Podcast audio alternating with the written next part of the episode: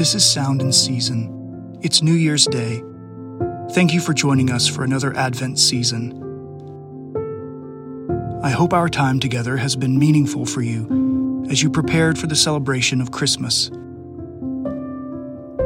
As we begin a new year, we should remind one another that while we do not know what the year may hold, we must take comfort in knowing that everything we can see and everything we cannot is held together by our gracious Lord and King. For some of us, 2021 may hold even more challenges than 2020, but Jesus is the one who holds you together, who lifts you up, who brings you close, and who will never let you go. May 2021 be a year of trusting the Lord in all things, a year of letting go of what you cannot and were never meant to control, and a year of obeying all that Jesus asks of you as you live out your faith in the midst of his unending grace and love.